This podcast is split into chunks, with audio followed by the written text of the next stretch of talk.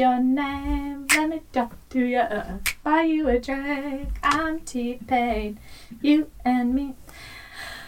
Wow. You impressed? Super. You're so impressed you might just leave. I'm so impressed. I'm not going to say anything to you about it. Truly?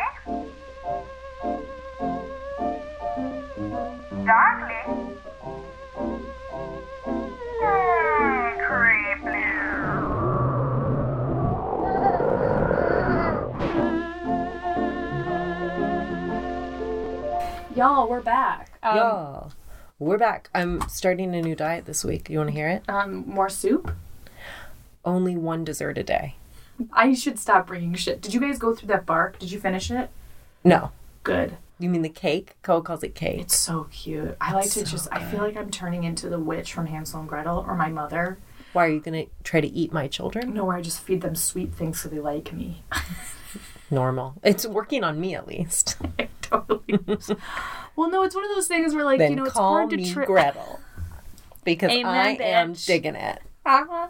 We shouldn't tell Koa he's Hans because, like, we already have so many identities. so many working. names. Dear readers, I don't know if your kids do this, those of you that have those things, but um Koa the past This few isn't an weeks for, for having children. We don't recommend We're it. not. We're not being paid. We're not sponsored. Why is this open? Hold on. Koa for the past few weeks will only go by Bo Peep. You can only call him Bo Peep. If you say Koa, he's like it's Bo. Um, he has seen Toy Story and wants to act it out again and again. He also owns some potato people. So his whole situation right now is that he wants to act out versions of Toy Story and he's cast everybody in it. Um, the three gay men that live in this house have been cast as Koa's sheep. Kerry just got promoted, I believe, Big from day for me. Trixie to Jessie. Really exciting stuff. Well, I Trixie's in two. I went from being in two movies to now being in three movies as well as some of the and being shorts. a lead Mm, and a short. So I'm now Jessie, which is something I actually when when he was assigning, I actually requested it. Believe it or not. And he said no because a plastic penguin he had was playing the role of Jessie, but he's finally decided that Kerry can play Jessie and he announced it really seriously and it's it's she knows it's exciting. He hasn't right? told me. I Oh, I can't wait for him to tell you himself. Um, but either way, I'm really excited. I sang "When Somebody Loved Me" uh, for a lot of auditions in college, and sang it once after a breakup and cried in a musical theater class. So I feel pretty equipped to play Jessie. And I'm from Chicago. Joan Cusack is from Chicago. I feel like I feel like I'm ready. I told Koa if he's still interested in in Bo Peep by October, I'm gonna insist that he be Bo Peep for Halloween and that Adam, Spen, and Braden dress as his sheep. And I will gladly be Jessie. That is a photo op I am dying, Dying for. Oh, I have to tell you this uh, theft laughs thing that I read. Are you ready for this? Yeah. If clothing is on a boy, then it's boys' clothing. If clothing is on a girl, then it becomes girls' clothing. If you are not on the binary, then neither are your clothes. If somebody tells you you are wearing the wrong gendered clothing, that person is a trash can and they're wearing trash can clothes. Pretty good, right? I really like that. Yeah, me too. I really like that. I also, um, dear readers, I had my birthday party. So Outdoors. fun. What a fun birthday, Kerry. I gotta tell you, it was so overwhelming. It was so fun because it was outside and, and everybody had at least one shot of the vaccine, so everybody felt safe. And it, I forgot what it was like to host, and luckily Koa was kind of playing host extraordinaire. Everybody loved Koa. Koa made a really great showing at the party, I would say. Very popular. Um, very popular at the party. Um, but I was really overwhelmed afterwards and felt so depressed after that night. high highs and low lows. I I, think that's highs and low common on a birthday. I think so too. There's was, some sort of like Yeah. life accounting you do on your birthday that brings about um, a really always, I think, a mixed bag of strong emotions. you know what it made me think of? It made me think of I never want to have a wedding. Because you think you'd have I that worry the like high highs of a birthday and the low low like the like after it's done you're kind of like but what happened? That's why you got to schedule it smart and you've always got to do a bagel brunch. right get a little Because you mm. never should feel like it's over. You have to have it kind of dwindle out. right. I will be I, I people will have cake testing. I will have bagel testing. I'm not doing thomas's bagels. I'm not doing like if i'm if i'm having a wedding and a bagel brunch that shit's gonna be fucking new york quality bagels Do you hear Matt walking down the hall? i just heard him Well, I only mention it because he was telling me this morning, oh, I was listening to one of the episodes of your podcast, and wow, you can really hear a lot of background noise. And I'm like, yep, that's you. And now I just think it's funny that he said that. We came in here to start recording, and there he goes, finding reasons to walk up and down the hallway outside the room. Also, there are usually kids screaming, and honestly, like, do you want us to shut kids up? Is that what you want out of your podcast host? Because if so, I'm not interested That in being seems that really person. rude. We try to. We try to say, "Hey, stop screaming," you know, especially when the story involves some Torture. torture. It's not a great look, but honestly, like, are you happy that life is existing in the background? Yeah, take that for what it is. This is a this is slice of life brought to you by a slice of life. Amen, baby. We're not going to edit ourselves Mm-hmm. because we didn't come here to make friends. We came here to make a podcast, and we hope no one listens because we podcast like, no, one one's is listening. And we just gave you literally all of our idea. Trust your blink. Now you know what our content and what our merch is going to be. It's going to have all of those things. I want a hat. We should make a hat that says Truly, darkly Creeply, starring the infamous, the gorgeous, with ten pound eyelashes, Quinlan Bosner. and featuring the mediocre, the non-lashed, The oft forgotten oft forgotten co-host. Kerry Kerry Imbaba. So that's us.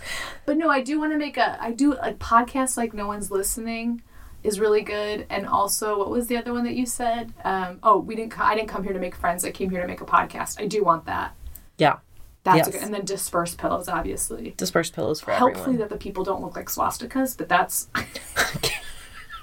Listen, I'm no artist. That's why I'm asking that anyone out there that wants to make merch, please continue making I it. told- I don't do a good job I told when you, left to no, my own it's devices. great. No, it's no. the people are running with their arms akimbo and their legs akimbo, and it does look a little bit like running swastikas. like running swastikas. And then you look closer and you're like, oh, there's a head there. It's a person.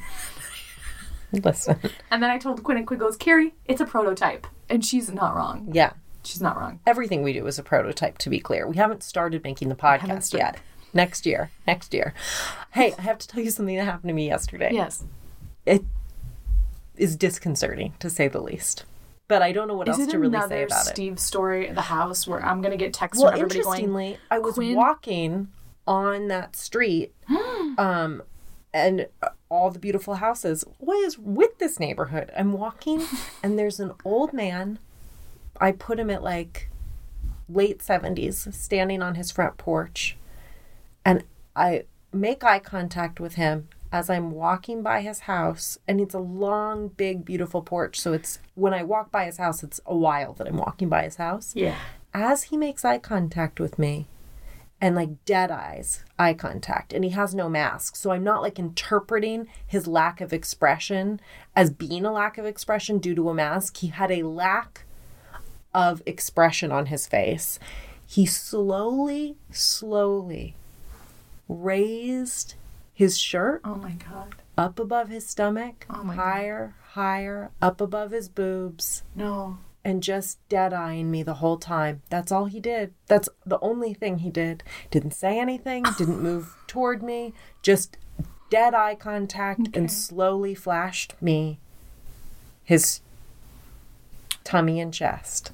Was it a I show you mine, you show me yours kind of gig? It didn't seem like he had necessarily been like working out and had something like special to show me. It just looked like what you'd picture it looking like. And I just could not figure out the end game.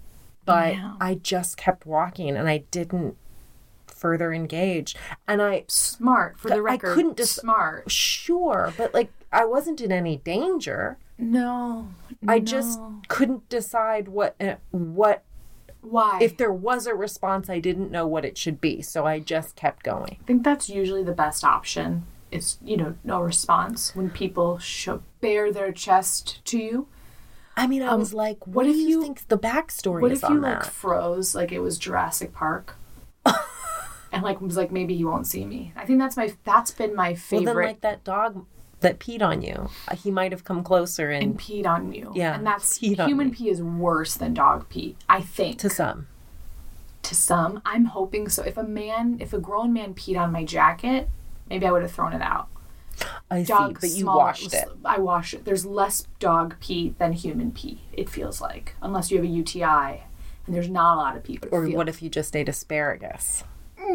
Ooh, don't want that pee on me? no, that's I'm a deal not breaker. into. I'm not into pee play. You know, I I don't need it. I um, I have enough pee in my life with all the boys in this Yeah, house. I remember a kid peeing on me for the first time. It really freaked me out. You know, I uh, really shot shoots right up there and at you. Oh, when you change a diaper, Yeah, it's I really ba- I babysat crazy, for years, years, and changed so many babies' diapers, and it never happened. and it never happened. And then this little boy, he was like three or four months, and it was just like what's amazing is it's like an arc. It shoots. It's like a it's like a Fountain. fountain. Yeah, it's really something. It's a sight to behold. And honestly, as a woman, it makes me like a little envious. yeah, it does seem kind of fun. I was, I got it. Oh, oh, at my party, I didn't tell you. This is so bad. So, like I think we, I told you earlier, is I was worried about peeing or, you know, what the bathroom situation was. And there is a bathroom like a 10 minute walk from where we landed in the park. Great. I go there, I made it all day. I go to pee. It's closed. I was a little drunk. I don't mind. There's a dumpster. I went around the corner. I watched for a friend and then she watched for me. And she was like, careful of the doo doo. And as she did it, I think I stepped into Dog duty I don't know if it was dog duty because I think it might human have been duty because it's by a dumpster, and that's Yeah. not where a dog chooses yeah, to go. Yeah, so it was on my shoes. I think I have to throw the shoes out. I you do. I walked and I well like I cleaned it off as best I could. No. They're outside my house. I mean, for the record, I What kind of shoes? they're my oh, thank God I wore my old Stan Smiths. Oh, definitely throw them out. yeah. Definitely, I just don't want. I don't worth want. I don't want to put them in my house. So when I take the trash out next, I'm going to put them in there and go. Hard line at human doo-doos. Here's the thing. I want to be very clear. I did clean it off. Anyway, No wonder you had like a weird depressed- reckoning yeah, I- evening. I, I don't know if I mentioned it today. I, I did. I, Seems emotional. I was so depressed at the end of my birthday. Everybody left at 1.30 and I couldn't sleep until 3.30 and then I woke up at 6.45 and I couldn't fall. Like I slept for less than three hours. Koa went to go try to use the bathroom. I was telling Kerry at her birthday, and he whispered to me, Mama, I have to go to the bathroom. And we're in the middle of the park, so I asked, Do you have to pee or do you have to poop? And he looked at me like it was so rude to ask that at the party. And In he front of said, people, Clint. Yeah, in front of people. He goes, How about I tell you when we get to the bathroom? I love think it was poop, but when Matt took him, he hasn't pooped in like a public restroom before. And Matt took him into the restroom, and Koa looked at the toilet and turned to Matt and goes, I think I can wait till we get home, Papa. and he did. And he did. Yeah. Proud of him. That's a grown up thing to do, to wait on a duty. Good for him. good for him. I mean, sometimes you can't wait. Sometimes you can't, but if you can, I think it's really nice that he was smart enough to know that he wanted to upgrade his toilet situation. It's a whole thing. Oh, thank you to our new Patreon subscriber, Brianna Speaking of Posner. which, speaking of out, speaking of outdoor bathroom use and peeing and the best in like a quick pee. One of the people that's really good at peeing anywhere, expert. anywhere, anywhere, anywhere is Brianna Posner. Brianna freaking Posner. Thank you for becoming a Patreon subscriber. Yeah, really impressed, Brianna. Wow. Wow. Wow, what do you want from us? What's your end game? Yeah, what's your end game? What's the deal? Um, go ahead, tell your story. Okay. Um, I got my information from Dark. Really jumping in. This feels m- more prepared than usual. I'm doing darkhistories.com. Did I get information from that? I don't know. Wikipedia, True Crime Library, BBC, Medium.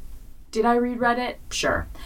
I'm doing the story of Charles Walton. Let's set the stage. He's born in 1870. So with this is an oldie. He's an oldie. He's a baddie. Um, he's not a baddie. He's a goodie. He's a farmhand kind of guy. He lives in the area. Um, he lives in this place called Lower Quinton. I'm maybe I'm saying this wrong. What I do know for a fact is it's six miles away from Stratford upon Avon. Oh, Shakespearean. which I call Walt Shakespeare Land. Uh huh. Really fun. I've been there. Great theater. Overpriced tours of a house that maybe once housed Anne Hathaway, not the actor, Shakespeare's wife. It's just a whole place dedicated to the life of Shakespeare, and but also there's not a lot of records that Shakespeare actually lived there for a life. It's kind of like a weird fucking joke. It's, it's like a red prank that everybody played on everyone. Charles Walton. He's married in 1915. His niece Edith, she moved in with him and his wife because her mother passed away suddenly. Her, for some reason, her father didn't keep her, so she moved Keep with her. her. It's weird though. Her mother died, and you'd think that she'd go live with her father, Right. But he Not wasn't politely declined, I guess. And Edith moved in with Charles Walton and his wife Okay. in 1915. Um, he then adopted her. She was three years old when this happened. Oh, okay. So but weird, right? Like a three year old, but maybe he just didn't really want kids, her biological father. And they really wanted Here's my thing women about that. to if be you don't, around the kid. please don't take them. Please That's don't my take whole them. thing. Actually, yeah, that's my whole thing. That's my whole deal. you don't want kids. Easy. Don't, Don't- have one, and if you do, give it to someone else. Give it to Those are your two options. Um, also, obviously, pro-choice. Can't Amen. imagine that was an option at the time. Probably not. I'm just saying. I stand strong that please don't keep a kid you do not wish to have. We all know that goes south fast. accurate. So she's three years old. She moves in with Charles and his wife. His wife then dies in 1927. Edith is still at the house. Charles is a bit of a loner. He trained horses. He wasn't hated in the area at all. He just really didn't socialize with people. He was just like, I imagine being a horse girl. You know what I mean? Like, loved horses, didn't hang out with people. Yeah. Horse girl is. I could. T- I'm picturing exactly. just a horse girl. Just living you his damn life. movie? No. Okay. Are you a horse girl? No, no, no, no, no. But not at all. But um, I did grow up with some horse girls, and um, especially in Colorado, there were a lot of real horse girls. What's your definition of a horse girl? Someone that, when they're really young, grows their hair long and likes to pretend they're a horse at recess, and has a lot of horse posters on their wall, and does that for maybe way too long. Right. So as you all start to get older, she maintains um, her love of horses, and Mm-hmm. that starts to maybe get be um be in the way of other types of I think normal socialization that yeah, might take right. place. Yeah. It's a little like a Disney adult. It's a little. It's a cousin to a Disney adult. I, I'm not surprised if it, if a horse girl turns into a Disney adult. That's Right. not a, that's not a difficult transition for me to see happen. Yeah. I think what's important about horse girls, they don't necessarily need to have a horse. Oh no, definitely don't need to have I- a horse. They definitely view- act like a horse sometimes when no one is watching. I also view Lisa Frank as like a part of that Horse girl too. culture? Horse culture. For sure. Yeah, I mean, I think there's a Venn diagram of Lisa Frank. I think other people were into it, but I think there's an element of like fantastical. I was into Lisa Frank, not a horse girl. not a horse girl, but I do think there's like also with horse girls, there's like a little bit of a fantastical, supernatural vibe that they also might read. And if you said to them, like, what would the name of your horse? They would answer that right there before you can finish the sentence. Mm-hmm. They'd have a name picked out for this imaginary horse Yeah. that they either are or want to have. Yeah. I'm gonna say a controversial statement. I wasn't friends with many horse girls. No one is friends with horse girls. That's why they're horse girls. Sorry, But I think girls. horse girls are also mean well. Like I don't think nobody No, no, they're not nobody hates them. No, wouldn't hurt a fly. You're freaked out by them a little bit, but nobody hates them. Mm-hmm. I imagine Charles Walton to be a little bit of a horse girl. Got it. Apparently, birds would flock to his hand, and apparently, he could tame wild dogs with the sound of his voice. Wow, Horse Snow girl. White. Okay. Horse girl, right? Yeah. It's 1945. He is 74, 75 years old. Edith is living with him in the cottage. So Edith is 33 at this point. He pays her a pound a week to housekeep. Like he pays her basically an allowance as a 33 year old, but he also pays for the rent for the cottage. Mm-hmm. So he pays rent for the cottage. He also buys all the groceries. Seems like a sick deal, honestly. His money situation is he gets 10, it says S I don't know what that means. I don't know if it's pence. I don't know. It's definitely not pounds, but Anybody? he gets 10. 1915? What's an S? Like 1945, what's an S? A UK currency, a GBP, Great British Pound. Is that what it means? GBP? I don't know. Either way, he gets 10 S a week for an old age pension. Love it. I think that branding is way better than Social Security, if I'm being honest. So he walks with a stick because he his joints are kind of achy. And for the last nine months, um, he has been working for this guy called Alfred Potter. Potter is 40 years old. He has a farm called the Firs, and he pays um, he pays Charles 18 pence an hour to just do some field work for him. At 74 years old, he's still pretty able-bodied to do so, albeit his walking sticks for his joints. He only works when the weather is good outside. It seems like a pretty casual working relationship where this Alfred Potter's like, yeah, I'll pay you hourly to do this job of knocking down hedges. Also seems like quite laborious labor for a 74 year old, but apparently he was game to do it. wow. So at 19, uh, February 14th, 1945, Charles walks to work. He walks with a pitchfork and a slash hook. A slash hook is a pruning shear that's like double edged. it. So it's, it's, like, a big captain hook. Yeah, yeah. Basically. Grim Reaper Um, style. he leaves his wallet at home and he's seen walking through the local church yards to the firs between 9 and 9.30 in the morning. He's supposed to be slashing f- hedges in the field and Alfred apparently walks by between like noon and 1. He sees him slashing hedges about, you know, 500 yards away.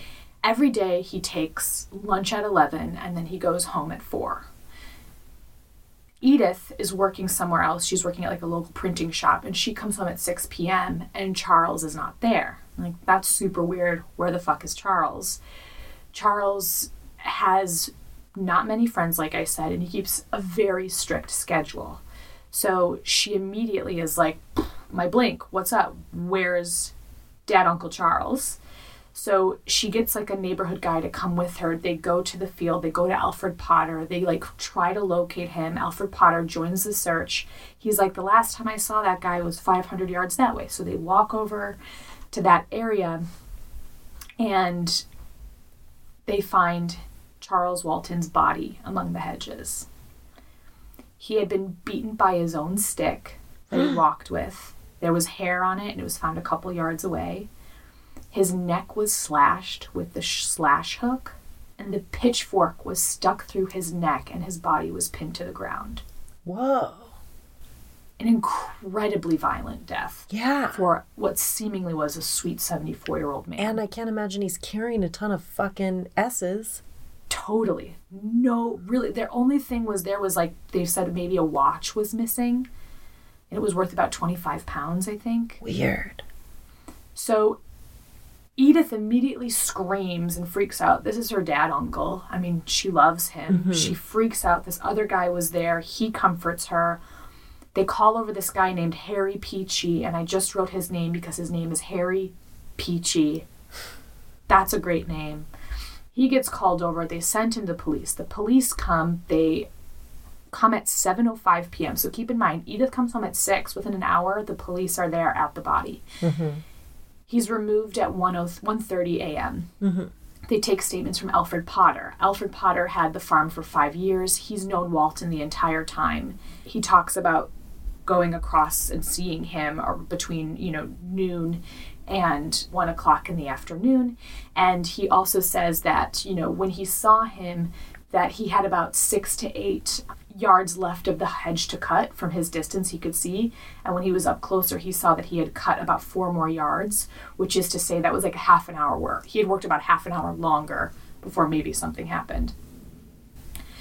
He said, he's quoted as saying that Walton was an inoffensive type of man, but one who would speak his mind if necessary. That makes sense. Basically, like inoffensive unless provoked. What's interesting about this is the local police department was a little like, uh, we're out of our depth here. So they immediately call um, Scotland Yard, the Metropolitan Police, because they believe that it was committed by a madman or nearby there was an Italian prisoner of war camp because it's 1945 and it's World War II. What's even weirder, and I'll get into this later, is that when they interviewed the Italian prisoners of war, they had either they worked or they had free time, and most of the time when they had free time, they went to see movies or theater. Okay. Sounds like a dope ass situation. I don't want to fight I'm gonna for take the a- bad guys, but I definitely want to be a prisoner of war in England watching theater and film. Yeah. Robert Fabian, who became a famous detective at Scotland Yard, he's called. This is one of his first cases that he's investigating. And Alfred Potter quickly becomes suspect number one. The Italian prisoners of war, not much of a lead there. Alfred Potter is the last person to see him alive, so I think people sort of put their suspicions on him. But there's not a lot of evidence at all to connect him to the murder. I will say, without getting into much detail, because I don't think it's totally important what the details are, except his story does change a little bit, which is to say, he had to go get a heifer out of a ditch. A heifer, I had to look up, is a small female cow. I knew that. You knew that? Mm-hmm. So I knew it's a term of insult. I knew it's an insult. Yeah. But You've I been didn't- called a heifer. I've you been just called a heifer. I don't know what it was, so I had to look it up. And I also was like, "Why aren't you just calling it a cow?" Yeah. So some of the reports of him like going home, reading a newspaper at twelve forty, and then getting the heifer, or going to the heifer, but the heifer wasn't out of the ditch until three thirty p.m. that day. So it was a little bit confusing in terms of all the little details that kept changing and kept adjusting. But they also did an autopsy on Charles Walton and they found defensive marks. So they found like shit on his hand and stuff from trying to stave off the attack, it appears. They found broken ribs, bruising to the chest. They, they assume his time of death was between 1 and 2 p.m. So I think that's why they put Alfred pretty close to this because he's the last person to see him and he saw him at like 12, 15, 12, 30, between 12 and 1. And his time of death was between 1 and 2.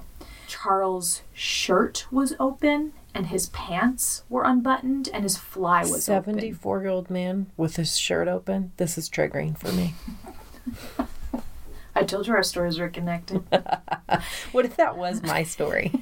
I Done. would love that. and done. And that's what you should It's sign mystery. up for teeny tiny creeplies on Patreon. Um, there are some accounts later that there was a cross carved onto his chest, Hmm. but that's not in this report. Okay.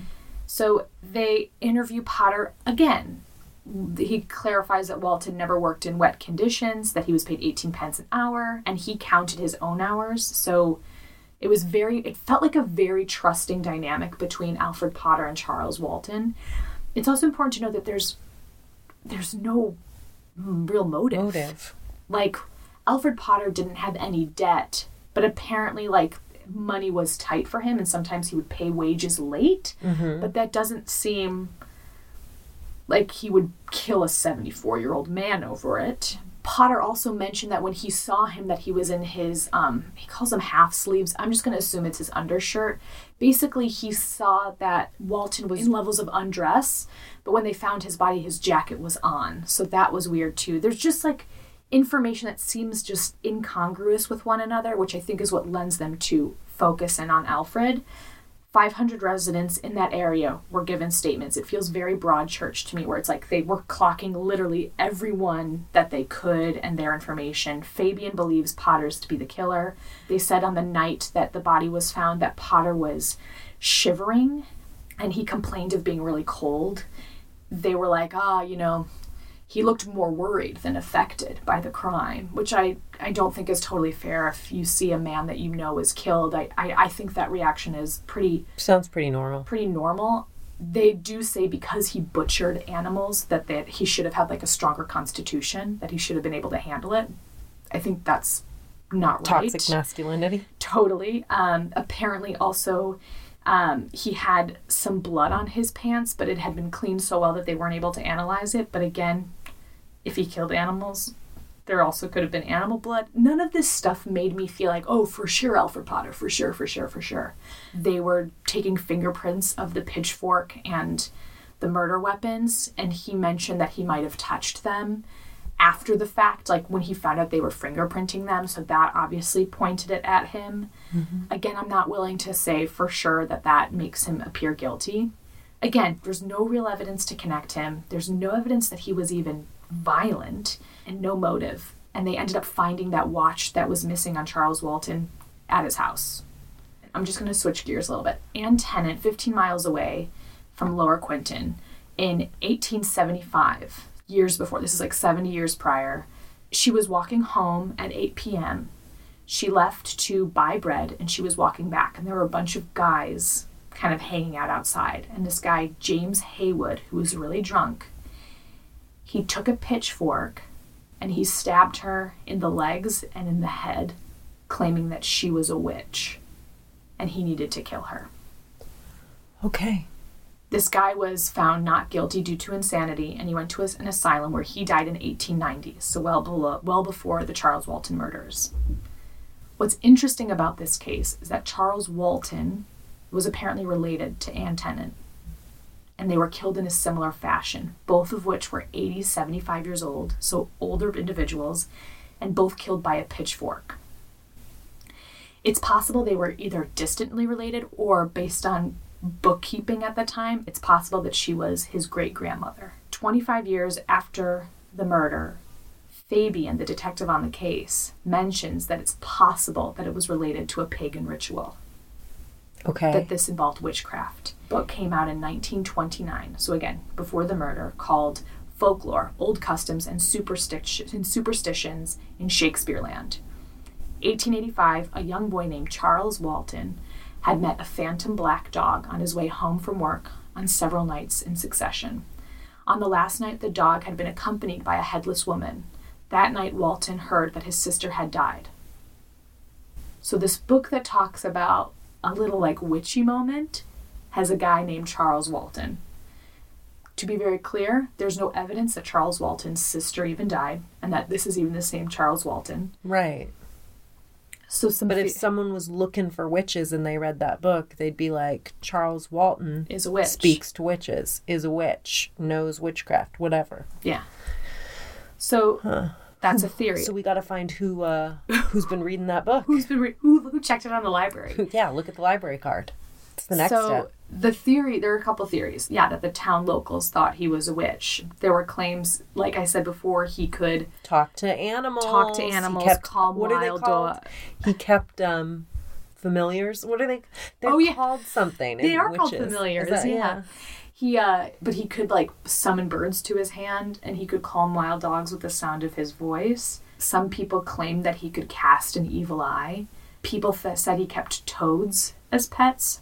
Horse girl. It was claimed that that's possible that people thought that his association with witchcraft is what led to this ritualistic killing where the pitchfork stabbed his neck like it did Anne Tennant, and that the blood soaking into the ground was to quote replenish the soil's fertility.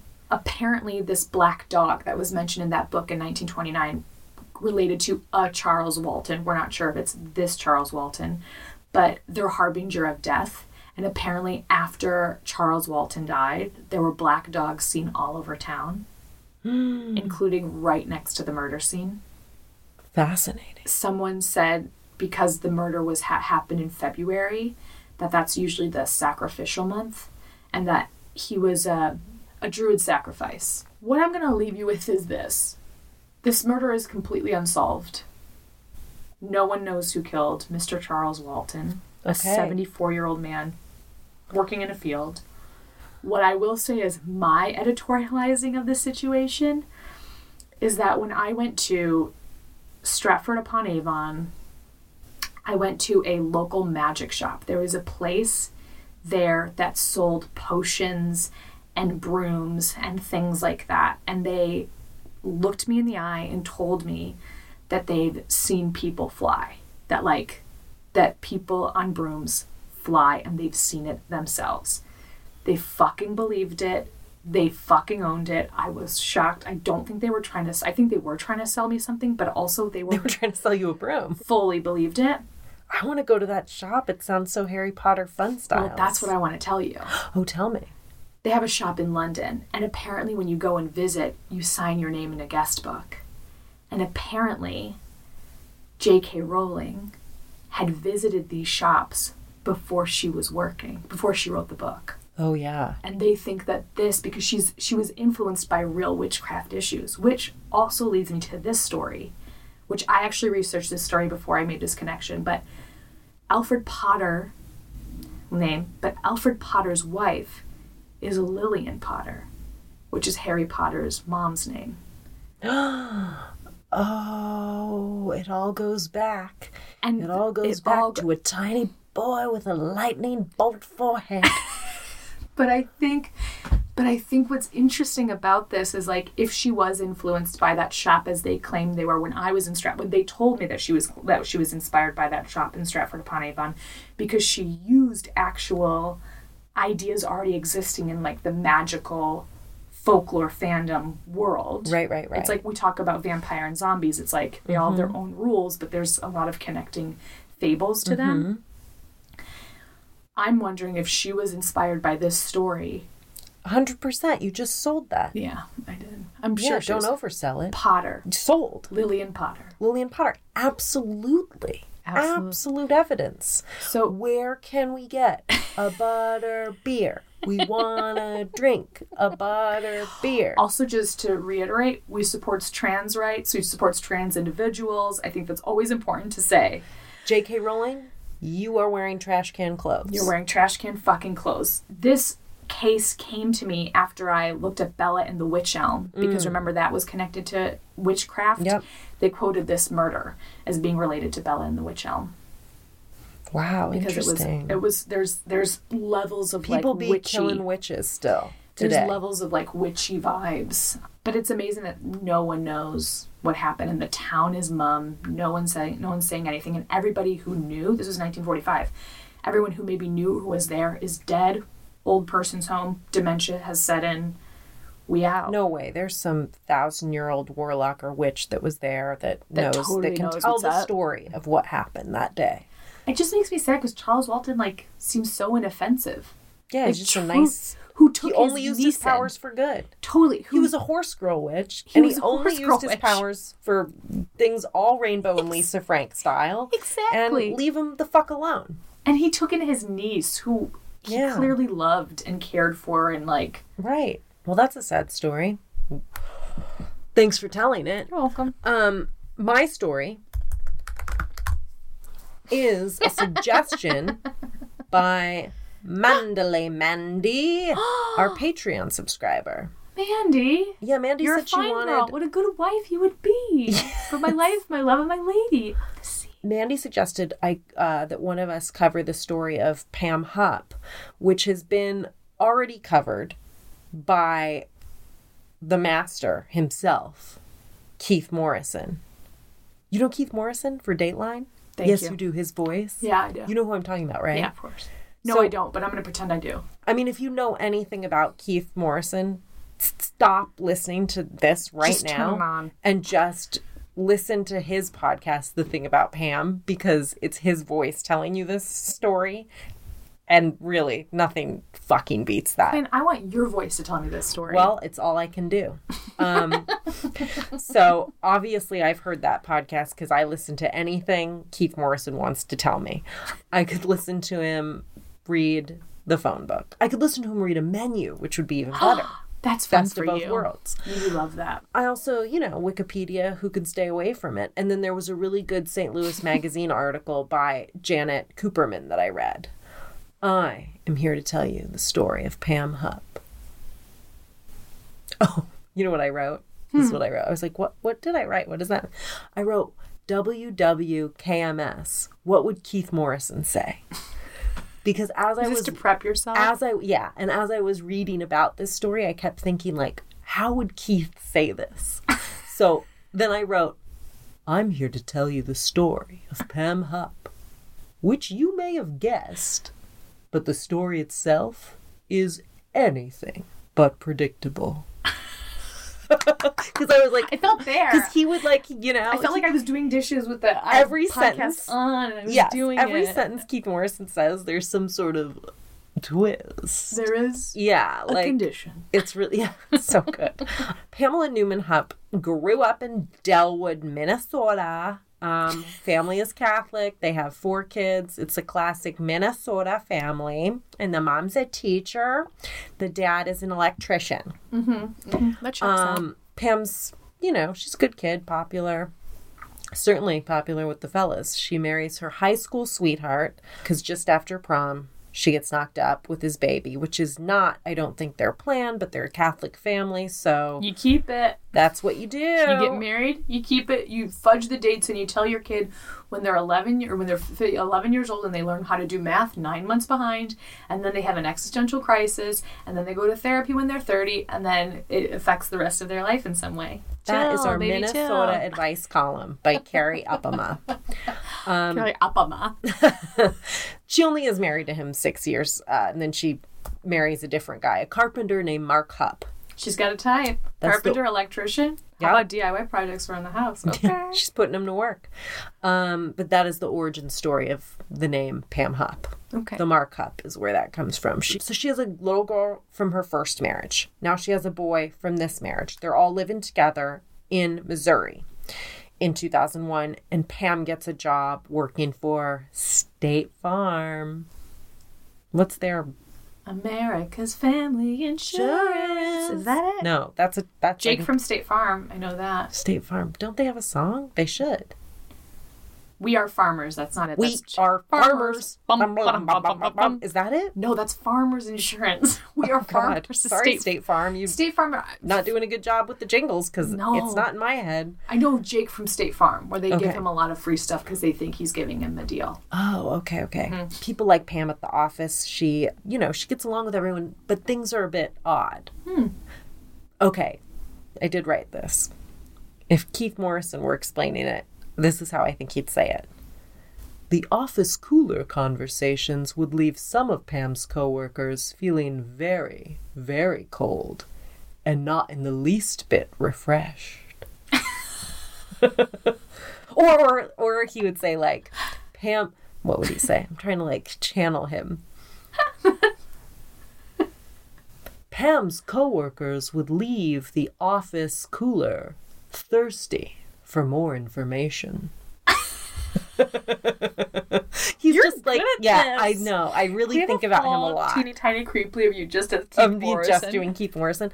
Um, so an example of this would be like an employee comes in one day to work and says to everybody, "Oh, you guys, I feel bad. I didn't disclose that I got insurance money for a new roof for my house, but I didn't actually use it and put one on my house." And then 2 months later, the office would get a letter from a guy who bought this woman's house saying, "Is this true?"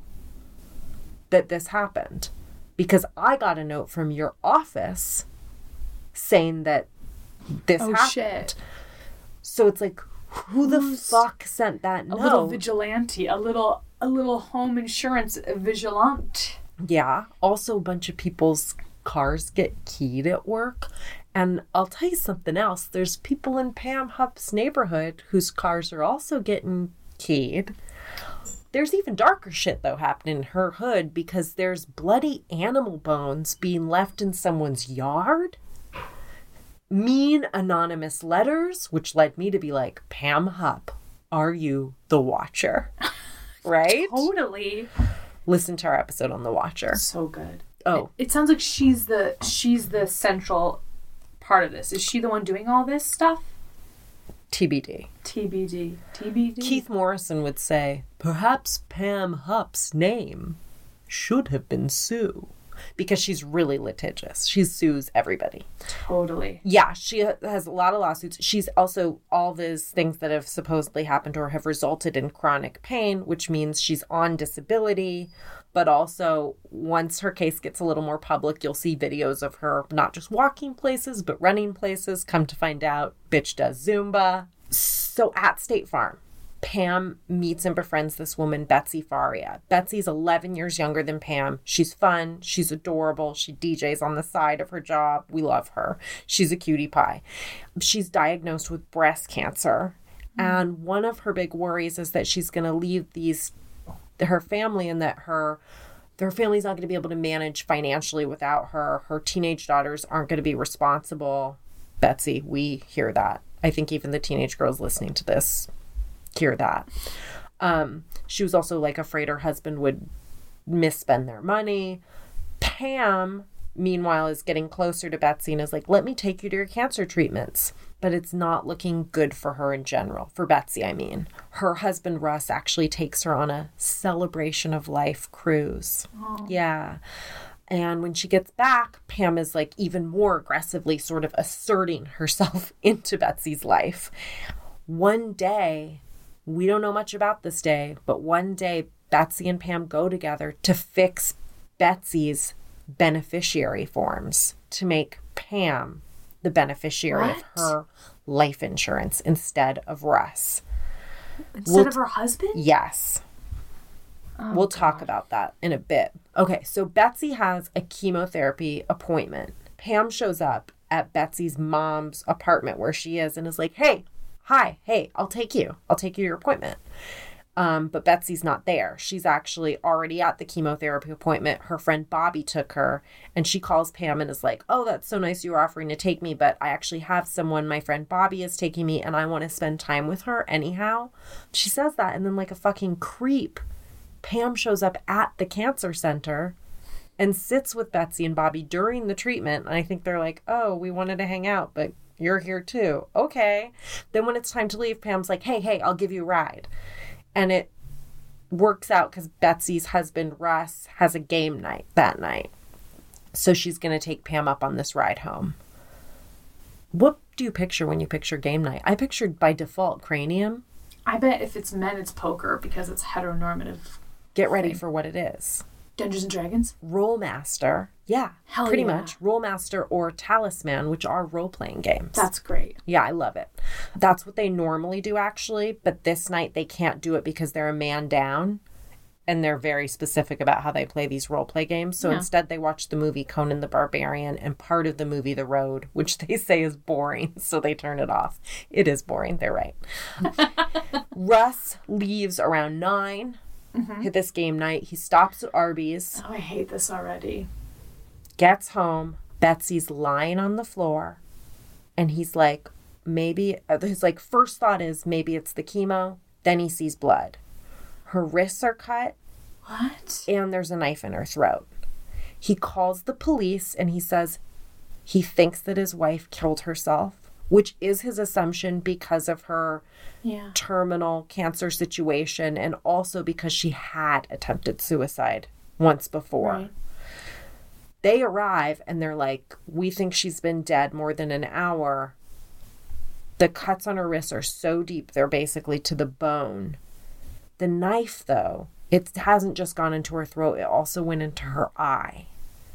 And you wouldn't have been able to see this if you were Russ just walking in, but she had actually been stabbed 55 times. Oh my god. Whoever did this, first of all, it's obviously not her. Second of all, they were hell bent on making sure she was dead. Then they find something that changes how they're looking at Russ. His slippers in the back of his closet. His slippers are there, but they have her blood on them. Also, as soon as the cops see those slippers, they're like, Russ obviously did this. So they start to read everything as he did this. Fuck. They say he was upset, and I quote, but had limited tears coming from his eyes, which just takes grief processing assumptions to like a whole new level that they're like, oh, six How teardrops. Six teardrops was Very suspicious. Enough. If it was eight, we'd be in the clear. They say that his when he's acting calm, they find that very strange. When he's acting very upset, they find that very strange. You know where this is going. So Russ obviously realizes they're looking at him. He is denying over and over. He's saying, I loved my wife. I had nothing to do with this. That's not what Pam says.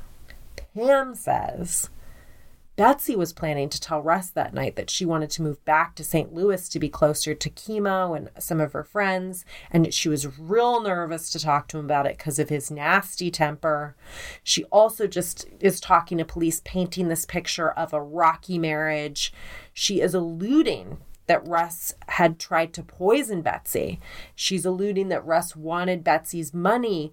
She's talking about some crazy story about how once Russ put a pillow over her face and was telling her this is what it would feel like to die.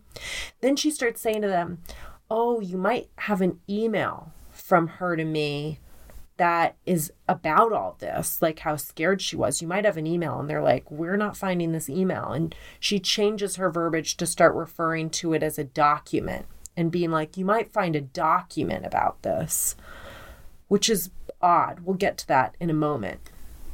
She also says, I'm pretty sure Russ was home when I dropped Pam off. Um, I think I saw his uh, silver Nissan there. Then Russ clearly has an alibi this whole time, though. He was w- at He was at the game. He was game playing night. Conan. He was playing Conan the Barbarian on the road. he was at game night, then he was at Arby's. There's a receipt in his car from the Arby's. I mean, yeah, he has a fucking alibi. Um, Pam is like, after I dropped Betsy off at home, I got home and gave her a call.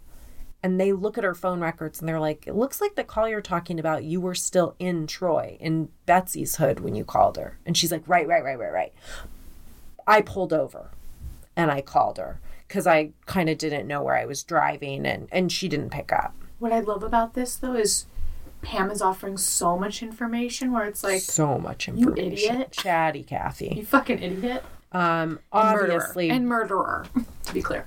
obviously, Russ gets charged with the murder. Jesus. He hires a defense attorney, and this guy's like, wait, wait, wait, hold up. Pam was the last person to see Betsy alive. Four days earlier, she was made the sole beneficiary of Betsy's life insurance.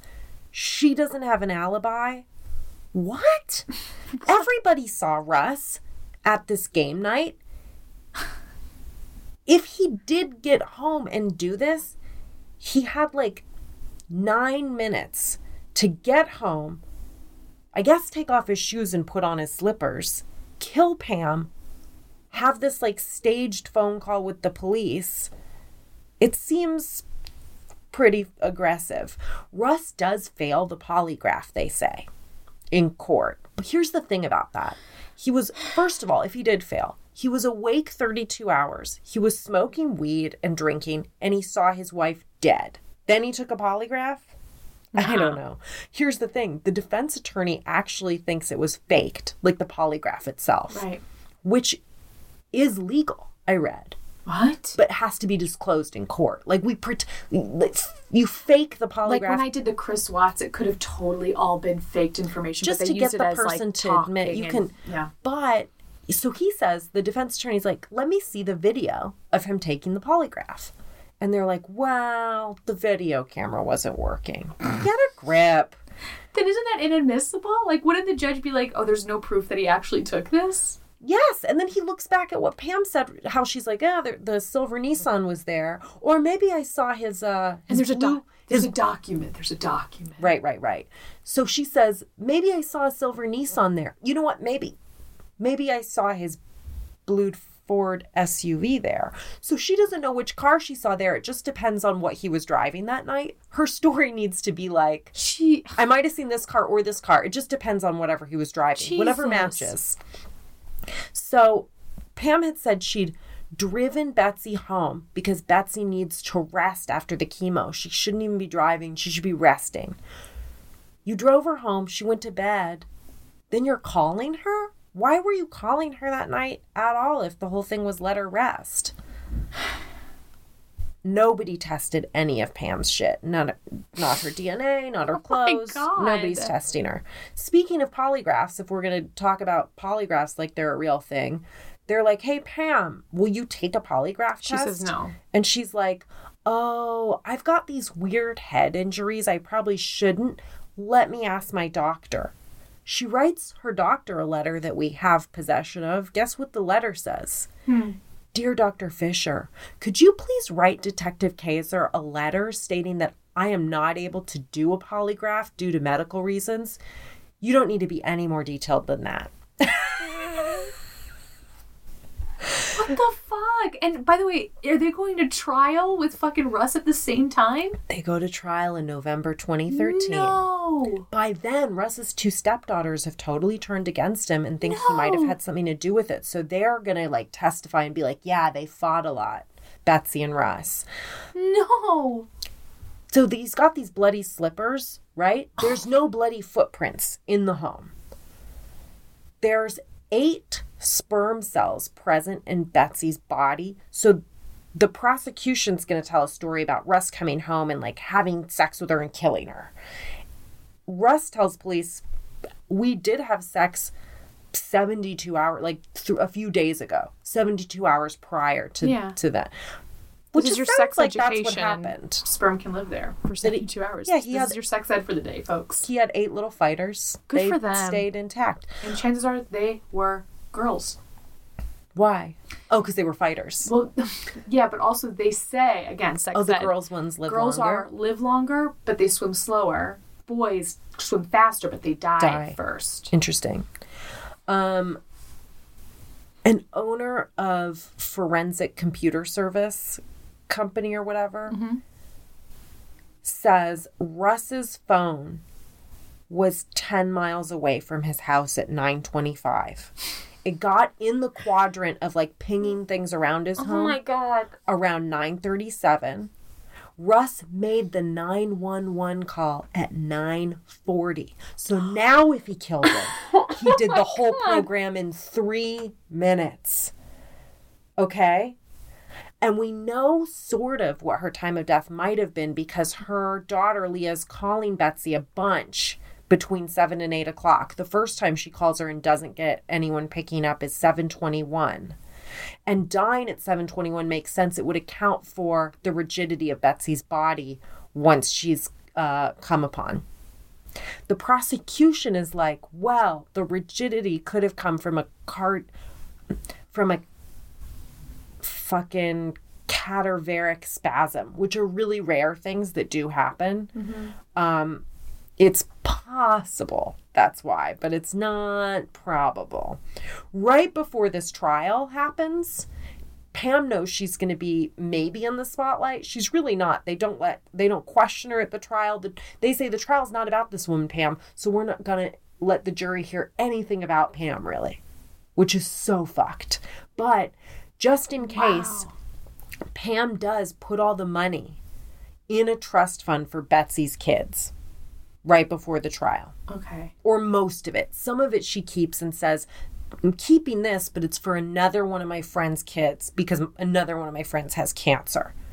Also, she's not keeping it for that friend's kid. A couple years ago, she started a fucking one of those online fundraisers Yeah. for this family, but never told them, and they aren't aware of it. So I'm pretty sure She's just pocketing all that money. Indeed. Ugh. I ugh. God damn it. So, you know, he's not allowed to cross examine Pam or whatever. None of it is admissible.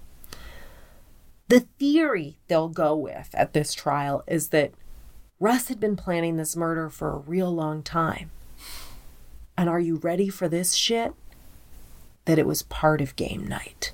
That they wanted to do the ultimate weird role play game. Oh and God. everyone Was was involved in this murder that these men are going to be so shamed for their adorable game night they're going to say that instead what what was going on is Russ was having sex with Betsy and then killing her and all these other guys were just helping form his alibi they were the ones that went to Arby's they were taking his phone around so it would ping these other towers and serve as an alibi. They Oh were putting this Arby's receipt in his car. I mean, this is nuts, but believe it or not, in four and a half hours, they return a guilty verdict No. and sentence him to life. No. It's wild. And not only that, days later, when the jury can talk about it, they'll say, well, we really thought Russ's alibi was too good. And it was weird that all the stories the men told about that night were so similar. Like maybe they were so similar because they were all in Oh on it together. God. Guys, maybe they were so similar because it was ta- what fucking happened. But why aren't you then charging every other guy with conspiracy to murder? I mean, Because they don't have that fucking evidence. That's insane. if you are not slamming your head into something right now, you are not paying attention to this episode. Just go back and start over. Holy shit. So during all this time that Pam had been talking to detectives, she once said to them, Money makes people do crazy, crazy things. Right? She's the uh the boss in the marriage between her and Mark, and she handles all the finances. She's real cheap. She likes money. She doesn't have a lot of friends. You start to see why. A lot of her friends talk about Pam's fucked up relationship with money and say that when Pam's daughter first got married, she found a house she loved. It was a foreclosure, and she was real excited about it. And she tells her mom about it and explains what she's going to do um, to get the house. But then her mom outbids her, and Pam gets the house and flips it. Oh my god. How crazy is that story? she gets $150,000 when Betsy dies.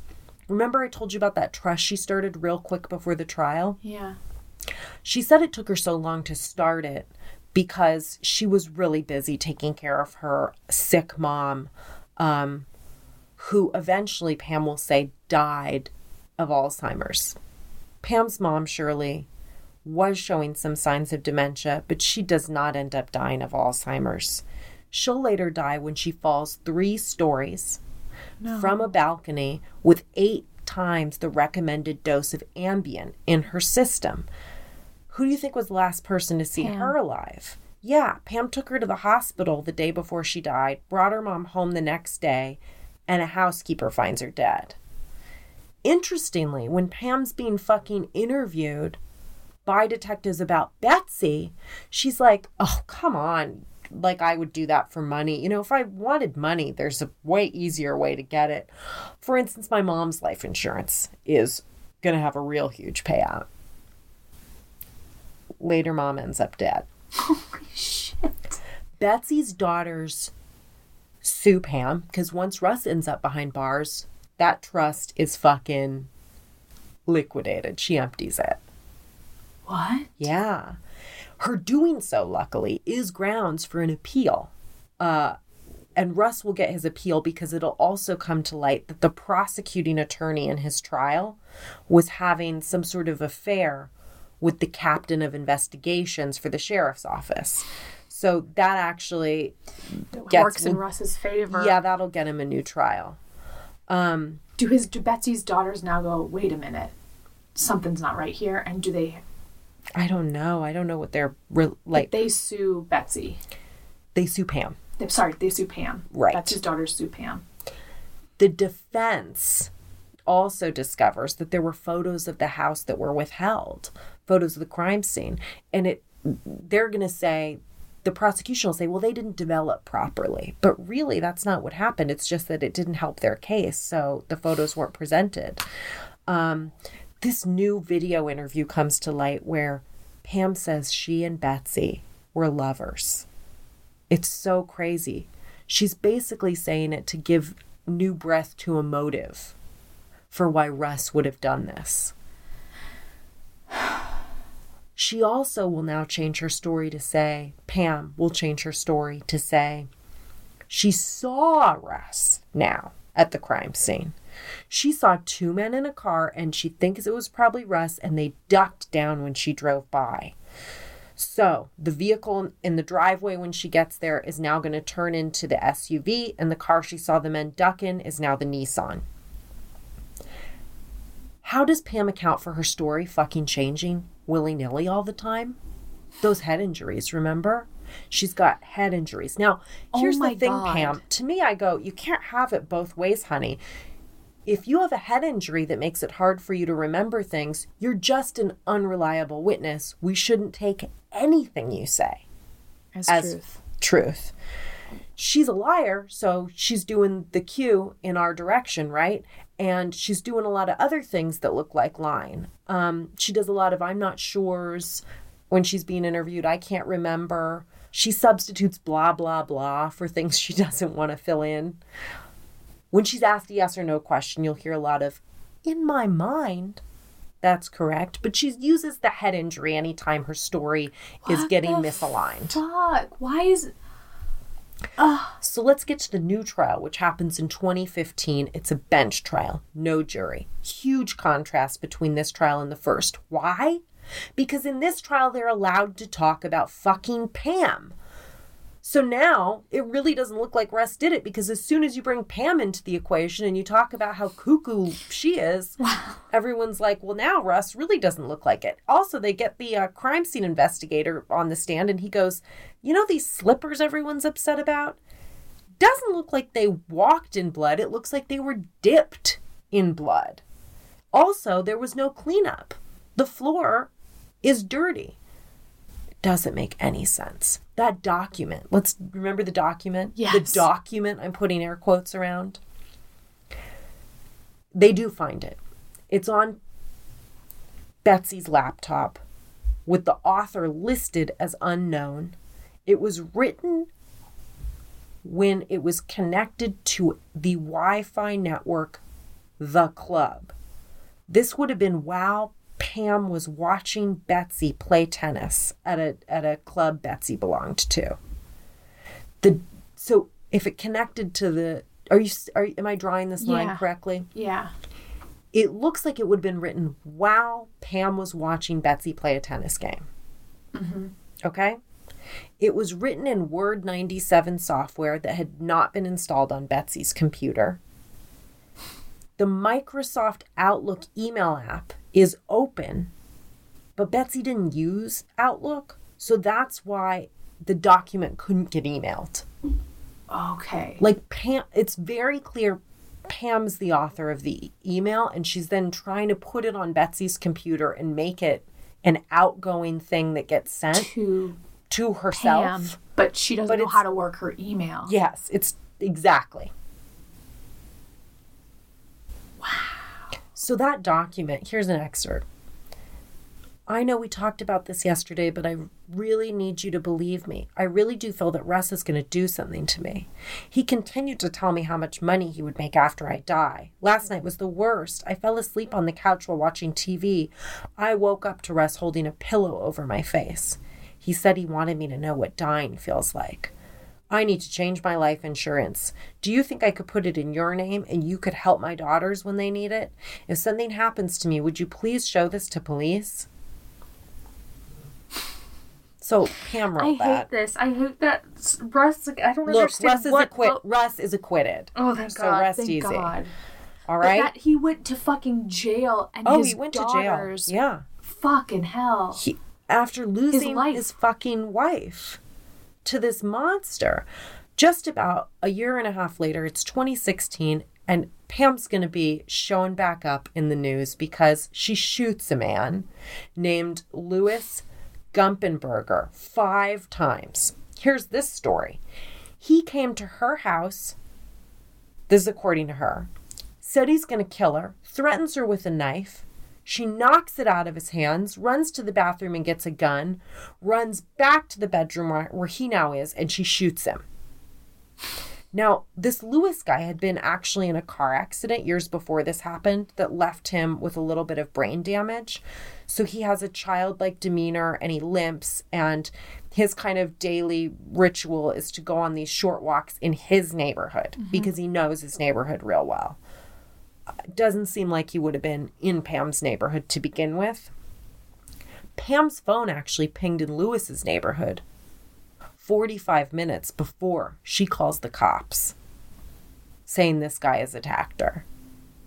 When they find him dead, he's got $900 in his pocket with a note that says he'll get the rest of the $10,000 after he gets Russ's money, which he should leave in a wood pile outside Russ's house, and that all he needs to do is kill Pam Hupp. She's trying to frame Russ. Again? Again? Again. A fucking again? Six days before this all goes down, there's a woman in a nearby neighborhood that filed a police report about something she felt weird that happened to her. That was phrased weird.